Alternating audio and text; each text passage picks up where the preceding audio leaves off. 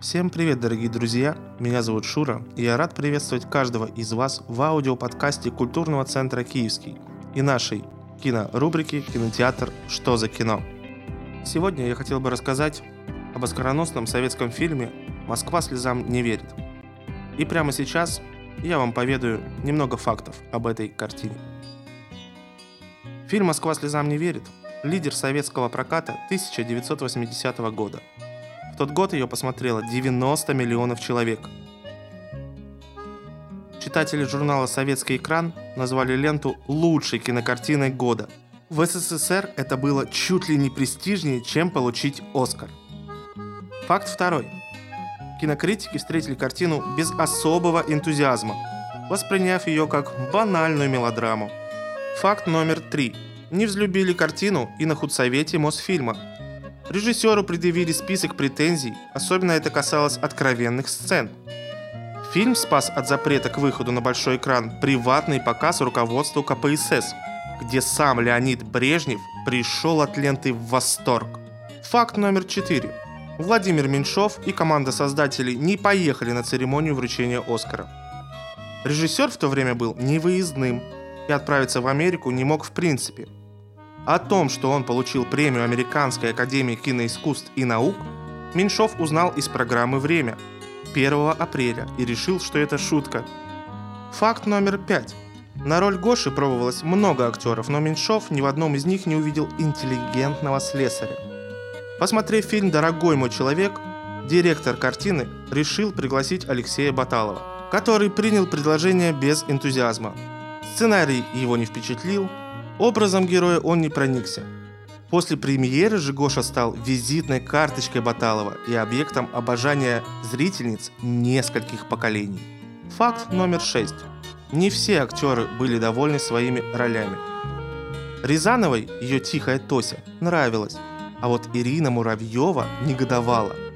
Увидев свою Людмилу в готовом фильме, она говорила «грубая, неотесанная, местами пошлая. Все, что я ненавидела в жизни и в людях, вылезло на экран». Факт номер семь. Изначально фильм был на час длиннее.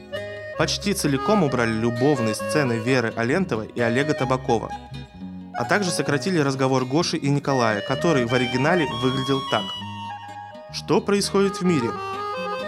Стабильности нет. Террористы опять захватили самолет компании Air France. Новое избежание международных проблем название авиакомпании убрали.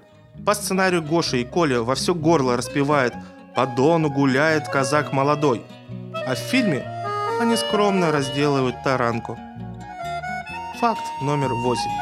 Госкино запретило показывать хоккеиста Гурина опустившимся пьяницей. Больше актеру Александру Фатюшину, сыгравшему Гурина, было жаль последней вырезанной сцены.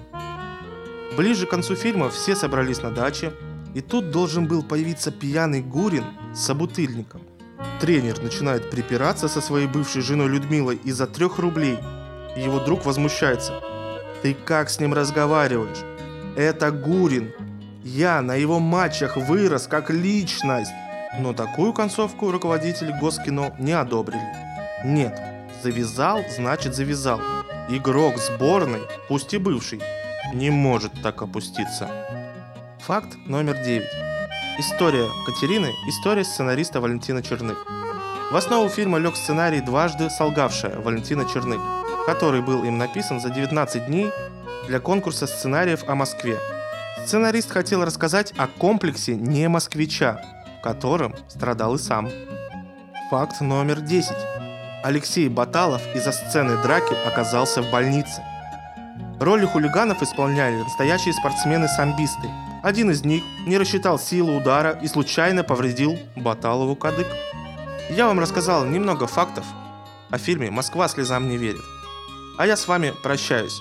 Любите кино, подписывайтесь и будьте в курсе интересных событий вместе с культурным центром «Киевский».